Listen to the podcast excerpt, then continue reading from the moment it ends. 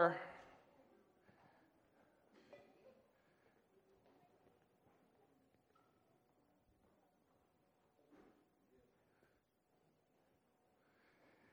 are excited about all that God's done. I'm going to move ahead of the cords so we don't risk all this falling down. That could be bad.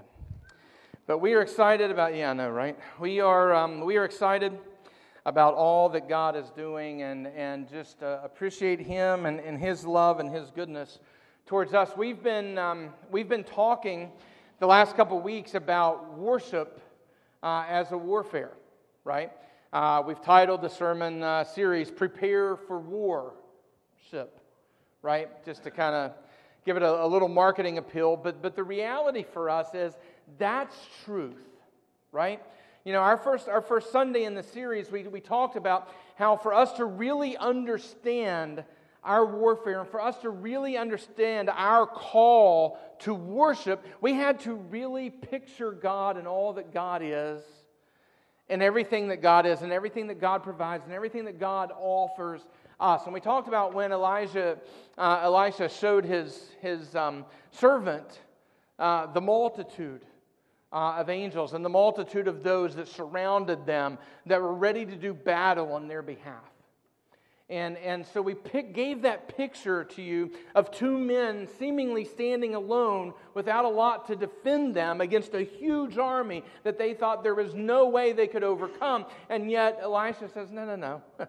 Take a look around. And he asked God to open up the, the, the servant's eyes so that he could see. And he saw all of the glories of God that were ready to battle on their behalf, right? And it's important for us to understand that, that there is a battle taking place. There is truly a battle for man's soul. There is absolutely no if and or but anything trying to take us away from what God intends for us in this life. And it is vital for us to understand that we, if we are really truly impassioned by all that God is in our life, then we are truly need to be impassioned about going into that battle. Now, when I, when I, was, in, when I was in the Marine Corps, I, I never saw harm's way. Uh, and part of me is thankful for that, but then there's part of me that was like, man, I had brothers who did, and, and, and you know, standing by them side would have been one of the greatest honors of my life and, and defending this country and, and our way of life. But, but I never saw harm's way, so I was never in that battle. But, but one thing that, that if, if you're not in the military, and I know there's a handful of you in here who were, if, if you've never been in the military, sometimes you don't really understand the bravado that goes on, right? You think we're just a bunch of cocky, full of ourselves mess, right? Right? And, and in some cases, that's true. In some cases, you're right. We are all of that. But, but in other cases, you have to understand that we have been trained and prepared by a lot of times men who have been in combat, and, and they are setting a mindset and they are setting a preparation within us that whatever comes, we're stronger than that. Whatever comes, we're mightier than that. Whatever comes, we're tougher than that, and we're going to go through it. Right? They're building that mindset, they're building that, that, that fundamental oomph for lack of a better word, bravado, if you, want, if you will, inside of us so that whatever we face, no matter how challenging or daunting or scary, it looks like we are convinced in our mind that we're going to go through it. Right? It's their job to prepare us to think that way. Otherwise, what would we do? We'd all tuck tail and run, right? Anytime situations got tough and scary. Worship, worship is our preparation for that in the Christian life. Worship is our time to remember that there is a God on a throne. And worship is our time to remember that no matter what we're packing when we come in, no matter what is on our shoulders when we come in, no matter how bad the week has been, no matter how tough things are at home, no matter how tough things are at the job, no matter how tough things are with the kids, no matter what that neighbor that just absolutely grates our nerves is, no matter what any of that is and what we carry in, worship is a time that we come and we engage in the battle and the reality that God is bigger than all of that and God will take us through those things if we choose to walk with Him and if we choose to see Him where He is high upon His throne. Amen? And, and we, are, we are all called to that reality, and we are all called to battle. Amen. From the moment you declare Jesus Christ over your life, you are in a battle and you are in a warfare. Amen. And this world will afflict you. This world will do dirty things to you. This world will hurt you. This world will chew you up and spit you out. Amen. I know there's a lot of people here this morning that can give that testimony. But what I want you to know and what I want you to feel is that your God is bigger and your God is able to carry you through those things.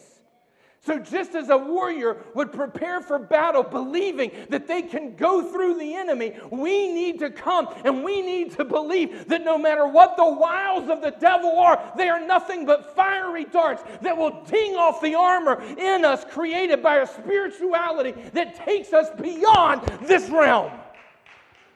And we need to, we need to embrace that and we need to live that. Now, the problem is, a problem is, a lot of us think we're a lot of us think we're fighting a good fight. A lot of us think that because we chew up the spinner, sinner and spit him out, we're fighting a good fight. A lot of us think because we promote our righteousness, our self righteousness, above everything else, then, then we're, we're fighting a good fight. Amen?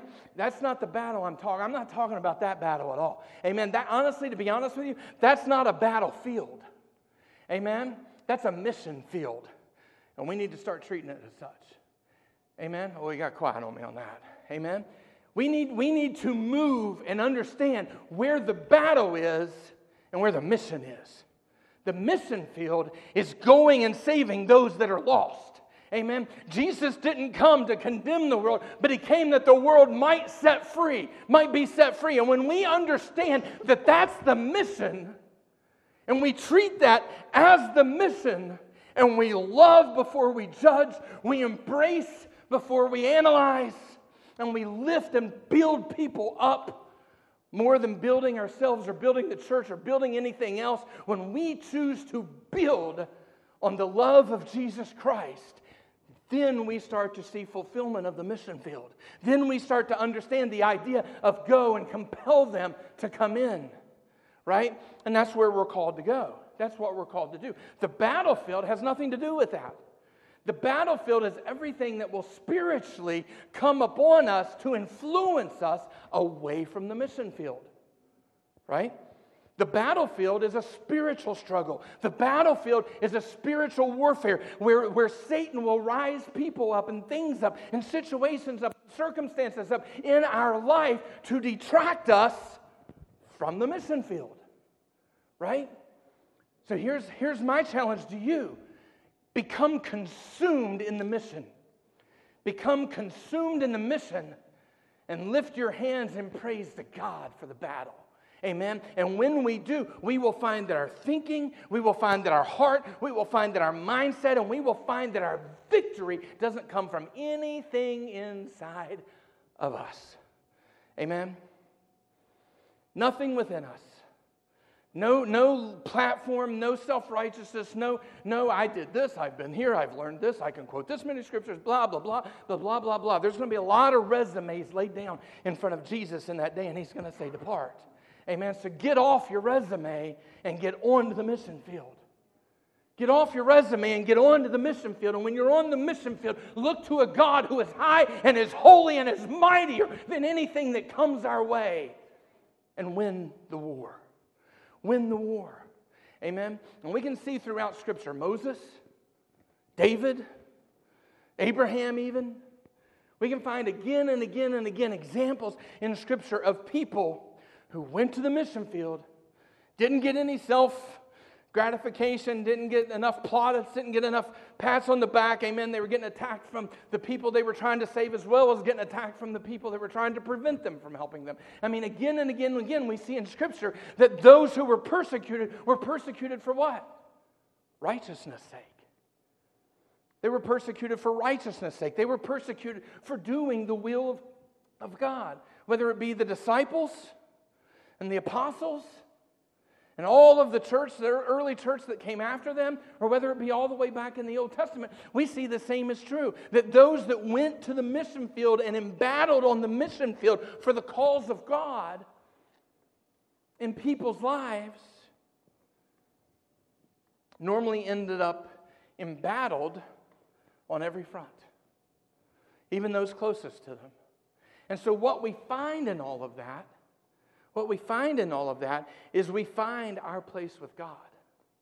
We find where God matters in our life. And if you do a study of the first 20 Psalms, you're going to see that David and Moses in those Psalms, there, there's a collection of, uh, of David's writings as well as Moses' writing. You're going to find a collection of Psalms that transcend the warfare. And what you're going to find in that, and I'm, I'm going to read some to you out of, um, out of the eighth chapter of Psalms, but, but what we find in that is we find an up and down struggle. We find these that we find these psalms to where they're, they're focused on the enemy. They're focused on everything that is up against them. Lord, you know, save me and redeem me from, from the enemy. Re, re, you know, redeem me and protect me from those who lie against me. Protect me from this. And God, do all of these, you know, recognizing the battlefield. Amen. And in all of that, we see that the battlefield is those who are attacking not the man, not the, not the household, not the family, but, but the, those who are attacking the work of God in these people's lives. Right? And so then you see the servants, David and Moses, you see them start to transcend in their prayers and in their, their moments with God. You see that they start to talk about, in spite of their adversaries, in spite of the opposition, you see they start to talk about who God is. They start to focus on, oh, He's the God of this, He's the God of that. He promised this. God, you said you were my deliverer. God, you said this. And friend, I'm going to tell you what. When you reach a level that you start praying the scriptures back to God, you're going to find a power and a resource in that, that that goes beyond the most eloquent of words you'll ever find. When you start talking to God, not, not, not disrespectfully, with all humility. But when you start coming to God and you start claiming to Him who He said He was, in worship and prayer, you're going to find that God now says, Oh, and I'm going to prove it to you. Amen? And I'm going to prove it to you. And that is when God begins to work and surround us and deliver us from our enemies. And we see in these Psalms that, that they go from woe is me to singing glory, hallelujah, right? Now, I'm, I'm paraphrasing, but they go from woe is me to singing glory, hallelujah, because all of a sudden they forget who the enemy is and they start to remember who God is. And when they remember who God is, God starts to move on their behalf. Amen. Here's how David puts it in the eighth psalm. He says, O Lord, our Lord, how excellent is thy name in all the earth. Now keep in mind that the Psalms leading up to this was pretty woe is me, okay? Pretty woe is me, but we start to see the tide turn in, in David here. O Lord, how excellent is thy name in all the earth, who has set thy glory above the heavens. Out of thy mouth, out of the mouth of babes and suckling, hast thou ordained strength because of thine enemies that thou mightest still the enemy and the avenger when I consider thy heavens, the work of thy fingers, the moon and the stars, which thou hast ordained, okay, what's he doing? He's leaving God on the throne here, and he's recanting everything that God has done that he can think of. He is reminding himself of how mighty in battle God is. He's reminding himself how mighty in battle God will be and how God will do the things because if he can hang the stars, if he can do these things, then he can work on my behalf. Now we see David come to verse 4 where he says, What is man that thou art mindful of him? Okay, what's David doing? David's realizing that he's not worth this feeling of God, he's not worth this power of God in his man state.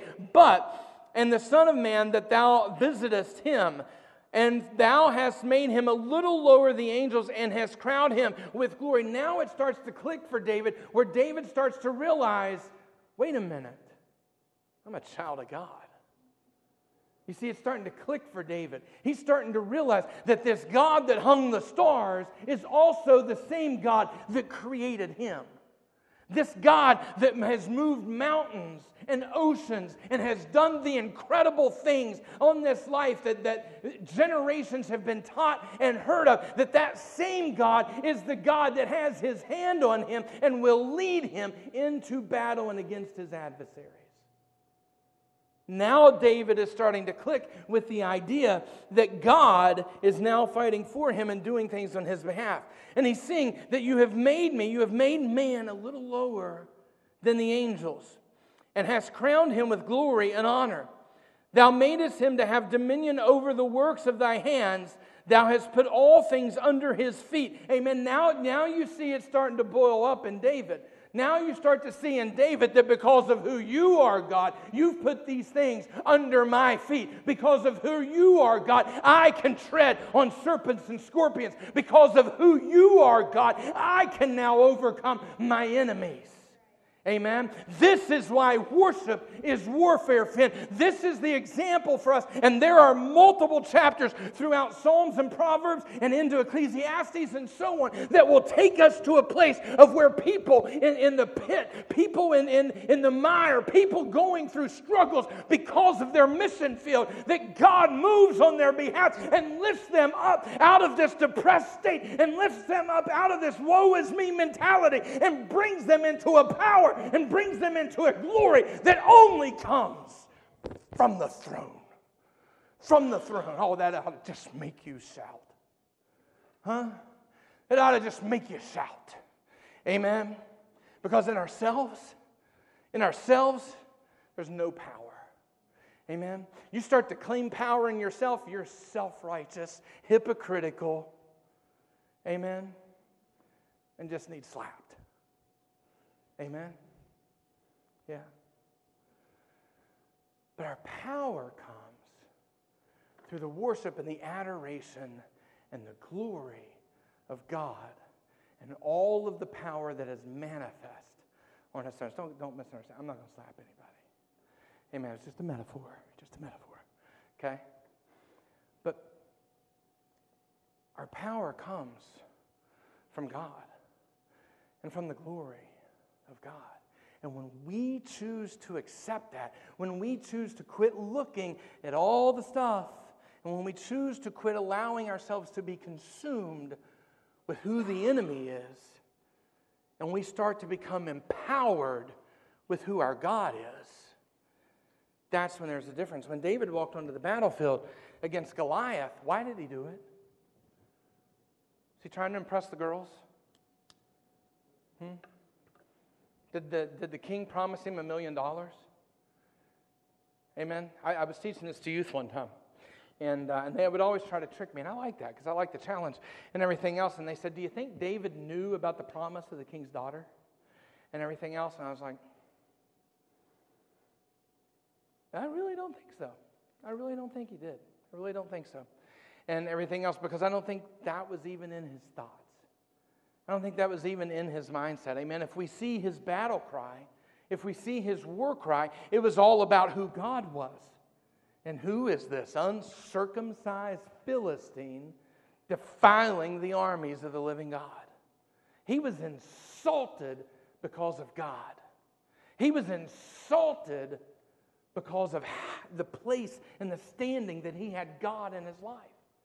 He, he was absolutely angry that someone would talk about God, his God, my God, the God of Israel, like that. And the little shepherd boy, because of his defiance for a living God, walked onto the battlefield against the greatest champion of that day and said, Not on my watch. Not on my watch. And the same sword that Goliath carried into battle is what David used to cut off his head. Amen? Not because David was that great. He was a little shepherd boy with three rocks. Amen? And a sling. And we can, we can talk about that story all we want that God guided the rock and there was a certain place in Goliath and everything else. And, and okay, sure, I'm, I'm, I'm good with that, right? But at the end of the day, victory came because God remained on the throne on the battlefield.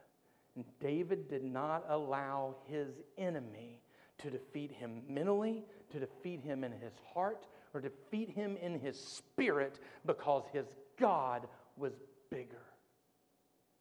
He lived a life of praise and celebration of who God was and not who his enemies were. Amen. And the longer we the longer we embellish our enemies, the longer we embellish those who stand in opposition of us in our mission field, amen, not us in our high and mighty field, but us in our mission field, Amen. Where we get our hands dirty and where we get on our knees and where we serve.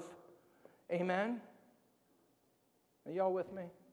Amen. Where we serve. Amen. Because we ain't serving, we ain't doing nothing. Amen. But where we serve those that stand in opposition of us, where we serve, and we allow God to be our confidence and our victor in that, then that is where the victory comes from. That is why worship matters. Amen? And, and like I told you in, in week one, it can sound like this one week, it can sound like that. The next week, it can be loud, it can be soft, it can be all of these things. I can find scripture that, that condones all of it. Amen? I even told you that David got to the point in the place to where he didn't feel like there were sufficient instruments to worship God. So he created new instruments. And he played them in the temple. Amen?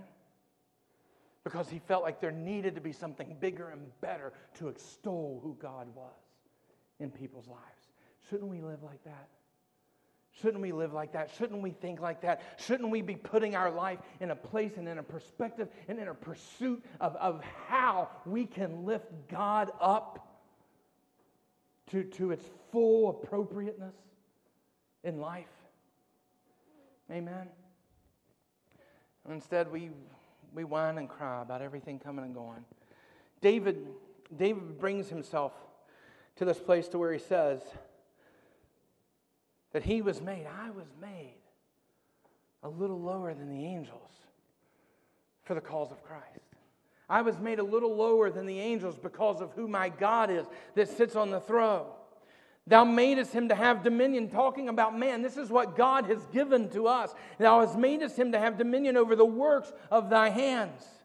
Thou hast put all things under his feet, all sheep, all oxen, yea, all the beasts of the field, the fowl of the air, the fish of the sea, and whatsoever passes through the paths of the seas. O Lord, how excellent is thy name in all the earth. Now, I say that in verse 9, or chapter 9. I'm not going to I'm not going to read chapter 9 to you, but you really need to read chapter 9 past this to understand where David is. David started all the way back in chapter 3, woe is me.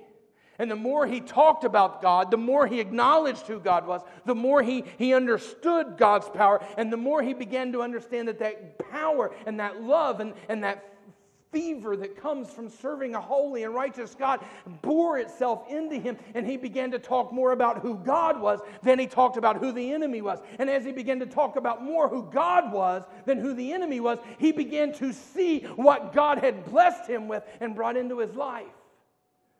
And as he began to talk more about how God had blessed him and what God was bringing into his life, he brought himself to a place of where the enemy just doesn't really matter anymore because God is all this inside of me.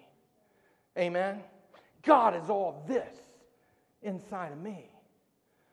And so he lived victoriously. He lived triumphantly. He lived far better than any Marines getting ready to take on a, a, an armor of tanks.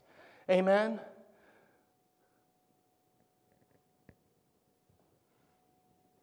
Because he believed in his God. Amen. As Marines, now, yeah, I, I, believed in God then too, but as Marines, we're taught to rely and believe on our brothers. Amen. And then I talked to you last week about the unity. Amen. It's got to be unity in our worship. It's got to be unity in our understanding of God. There's got to be unity in, in how we pursue our mission field and how we battle in our mission field for the cause of those that need Jesus. Amen. Realizing and understanding that our power comes through God in that unity. Amen. Because when we bicker and squabble, we really show how weak we are. Amen. That, that's really, that's, that's not us gaining any victory in Jesus. Amen. That's the enemy defeating us. Amen. Because what that means is we've taken our eyes off of God and we've put our eyes on each other and circumstances and stuff. Amen. And the enemy just steps back and goes, I've divided them again. Amen. That's his job. That's how he wins. And you know how we beat him? In worship. We beat him by lifting up the name of Jesus Christ. We beat him by lifting up the Holy One and realizing that my opinions don't really matter at the end of the day. What matters is, thus saith the Word of God. What matters is the power and the glory of the one who sits on the throne. And it's my job to declare that glory. Amen? Your job too. And we're called to that place where we understand that and we embattle that. And then we sing his praises. I, don't think for a minute that after, after the children of Israel crossed the Red Sea, and, and then they, they watched that sea collapse on, on, the, um, on the Egyptian army, I don't think for one minute that they were quiet in their celebration. I don't think for one minute that Exodus was at chapter 18, maybe, whatever it is. But the song of praise that they give after that, I, I, don't, I don't think that they, they were just kind of bebopping through the motions. Amen? I think they had a fit. I think they had a fit. I think they had a celebration because they saw their captors who have created so much injustice on them for their entire lives destroyed and defeated at the hand of Almighty God. And I believe they worshiped. I believe they sung his praises. I believe they danced. I believe they ran. I believe they lifted hands. I believe they shouted. I believe they screamed. I believe they did all manner of things to lift up the name of Jesus. Amen?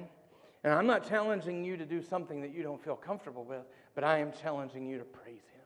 I am challenging you to worship Him. I am challenging you to bring yourself to a place that you declare Him holy over your life. Amen?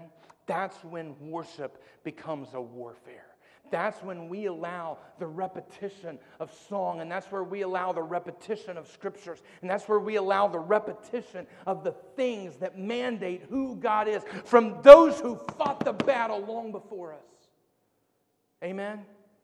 When we allow those truths to repeat in our life and take root in our heart and in our mind and drive us into battle, that is when worship is a warfare.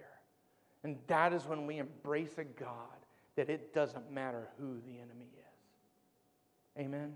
There are a lot of things. I've endured a, a lot of things in 30 years of ministry. I've seen the great and I've seen the ugly. Okay? I've seen it all. Right? Well, no, God forgive me. I haven't seen it all. I'm sure there's a whole lot of ugly I haven't seen that others have seen because people are just that way. But, but in all of that time, what I have always found is those that chose to, to, to fall into that pit and, and get stirred up in that stuff are the ones who never really find victory in Jesus.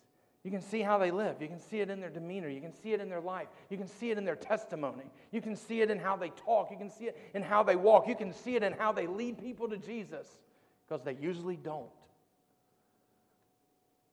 And what I have seen in all of that is I have seen Satan work and I've seen him destroy.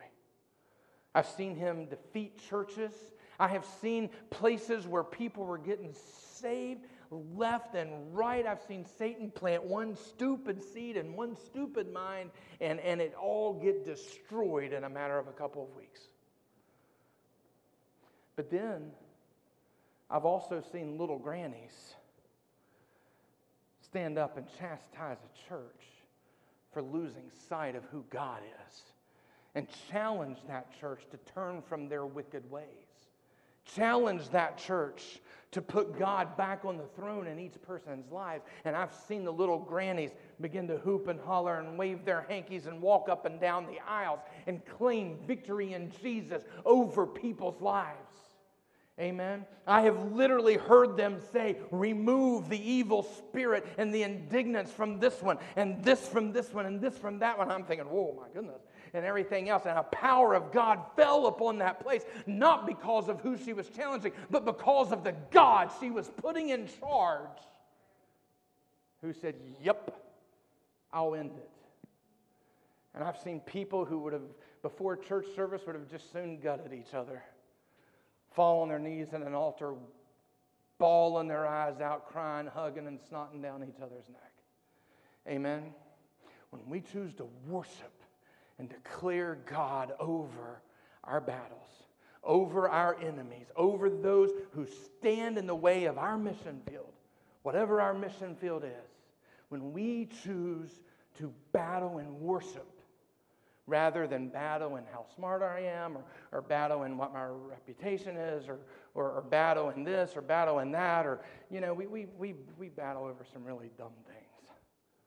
Hey, can, can I get an amen? Amen. And there are a lot of people. I, I, I spent, I spent about three hours on, on Messenger the other night. Uh, I was trying to sell some TV, and the next thing you know, I'm talking to someone about the, the battles that they have at their church and, and how men had just taken over and driven God out and, and, and the hurt and the problems that it was causing in their family and in their home, and how their kids were crying because they didn't want to go to church anymore because they were afraid of this one or they were afraid of that one, and, and all of this and that and the other, and, and so forth. And it, it just stood out to me. I'm like, there, there's really no worship there. There's really no excellence of God in that mindset. There's really no throne. It's just a bunch of men messing it all up.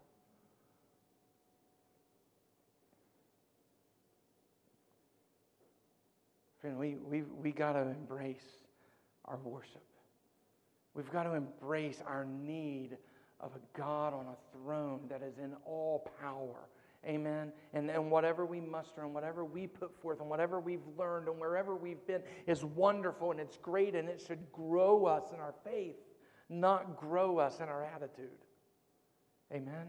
There's a, a thing on, on, on Facebook. I don't, I don't know that I can remember it exactly, but I saw it, I think it was this week, and everything else that it said I would, I would much rather fail and, and learn from it than, and, than to have a great accomplishment and become arrogant over it. Amen. And the problem is, a lot of us do great things in the name of Jesus,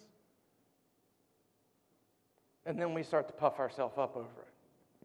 Then we start to think ourselves to be something when we're nothing. Then we start to bring excellence upon ourselves rather than continuing in worship and mission. Amen. And, and to me, if, if your heart is centered on God, you're, you're going to be focused on two things. You're going to be centered on worship. Amen. You're going to lift him up and you're going to glorify him and you're going to praise him because you see how excellent and wonderful he is. And you're going to be focused on mission. God on a throne and seeking to save the lost. Love them, encourage them, embrace them, defend them, help them, lift them up and bring them to a place where God is all victory in their lives, the same as He is in yours. If you look, if you, if you look at the Bible, you see that example over and over. Moses, go, go set my people free, right? Jesus, amen, could have called 10,000. They stood at attention waiting for his call, but he said, No, I'm going to set the people free. Amen. He descended into the lower parts and kicked down the gates and set free those held in captivity. Amen. And the disciples again and again and again preached the name of Jesus till their dying breath because they found victory in who he was over who they were. The plaudits and the titles and the I've earned it stuff never mattered. Never mattered to people whose heart were focused on Jesus Christ. And so, friend, I urge you I urge you to make worship your warfare. I urge you to look beyond the enemy and see the victory. Amen. Paul said it like this. Paul said it like this To live is Christ, to die is gain. When we're living like that, we're already victorious. We're already a winner. Amen. Because it means that living, living is about the mission, living is about the service, living is about making sure Jesus Christ gets every soul he can. Right? That's what living is about. And dying, dying is about laying down a legacy that doesn't, doesn't talk about me, but talks about Jesus. A legacy that says, man, there's somebody that lived for Jesus to his dying breath.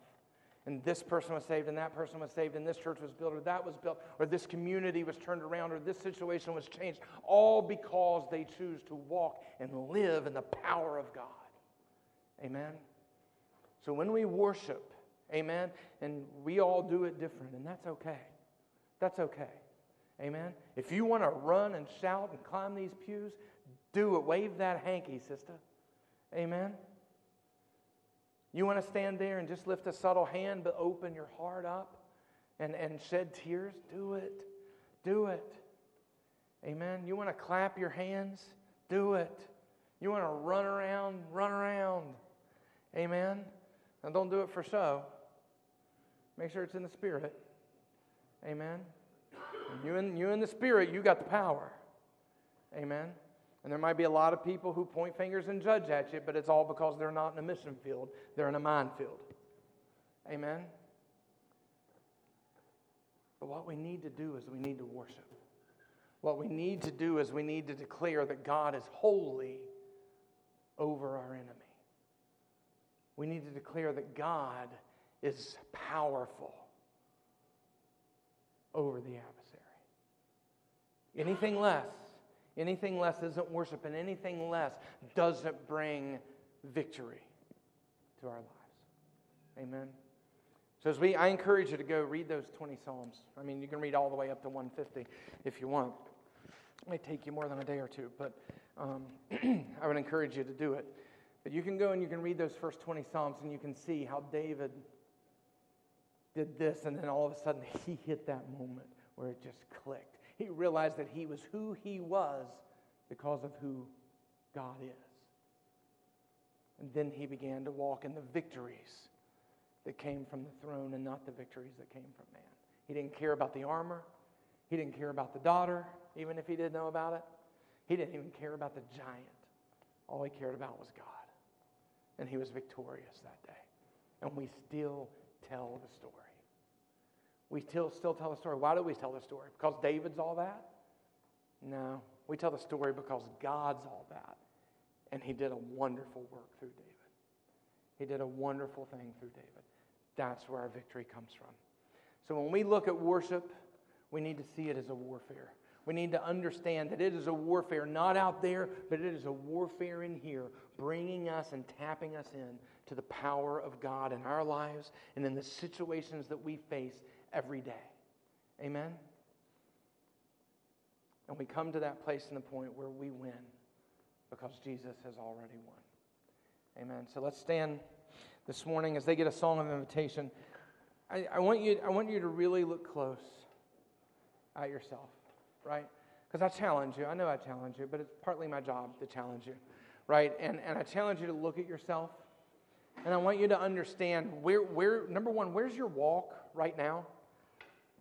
Where's your walk? What's your standing with Jesus? What's, what's your goals in, in being his child? Amen. Ask yourself those things. What's your goal in being a child of God? Amen. And then, and then when you answer that question, bring yourself to that place to where you're embracing and understanding what is my mission field? What is my mission field? What is God calling me into? Where does God want to place me? So that I might help him seek and save the lost? What is my role? What is my job? Amen. And then when that answer becomes clear to you, and that might take a little bit of time and a little prayer, supplication, and fasting, but when you arrive at that, I, I encourage you to come to this place, then how do I do it? How do I overcome it? How am I not qualified? I stutter just like Moses, or, or I don't talk eloquently, or I don't do these things. I encourage you one who has all power and will do all things in heaven and in earth and in you. Amen. So why when we pray, why when Jesus said, when you pray, pray like this, Amen. Thy kingdom come in earth, not on. We say on way too much. I know the modern translations say on, but if you go all the way back, it says in. Amen. Why? Because it's talking about in here, in earth, in me, in my heart, in my mind, in my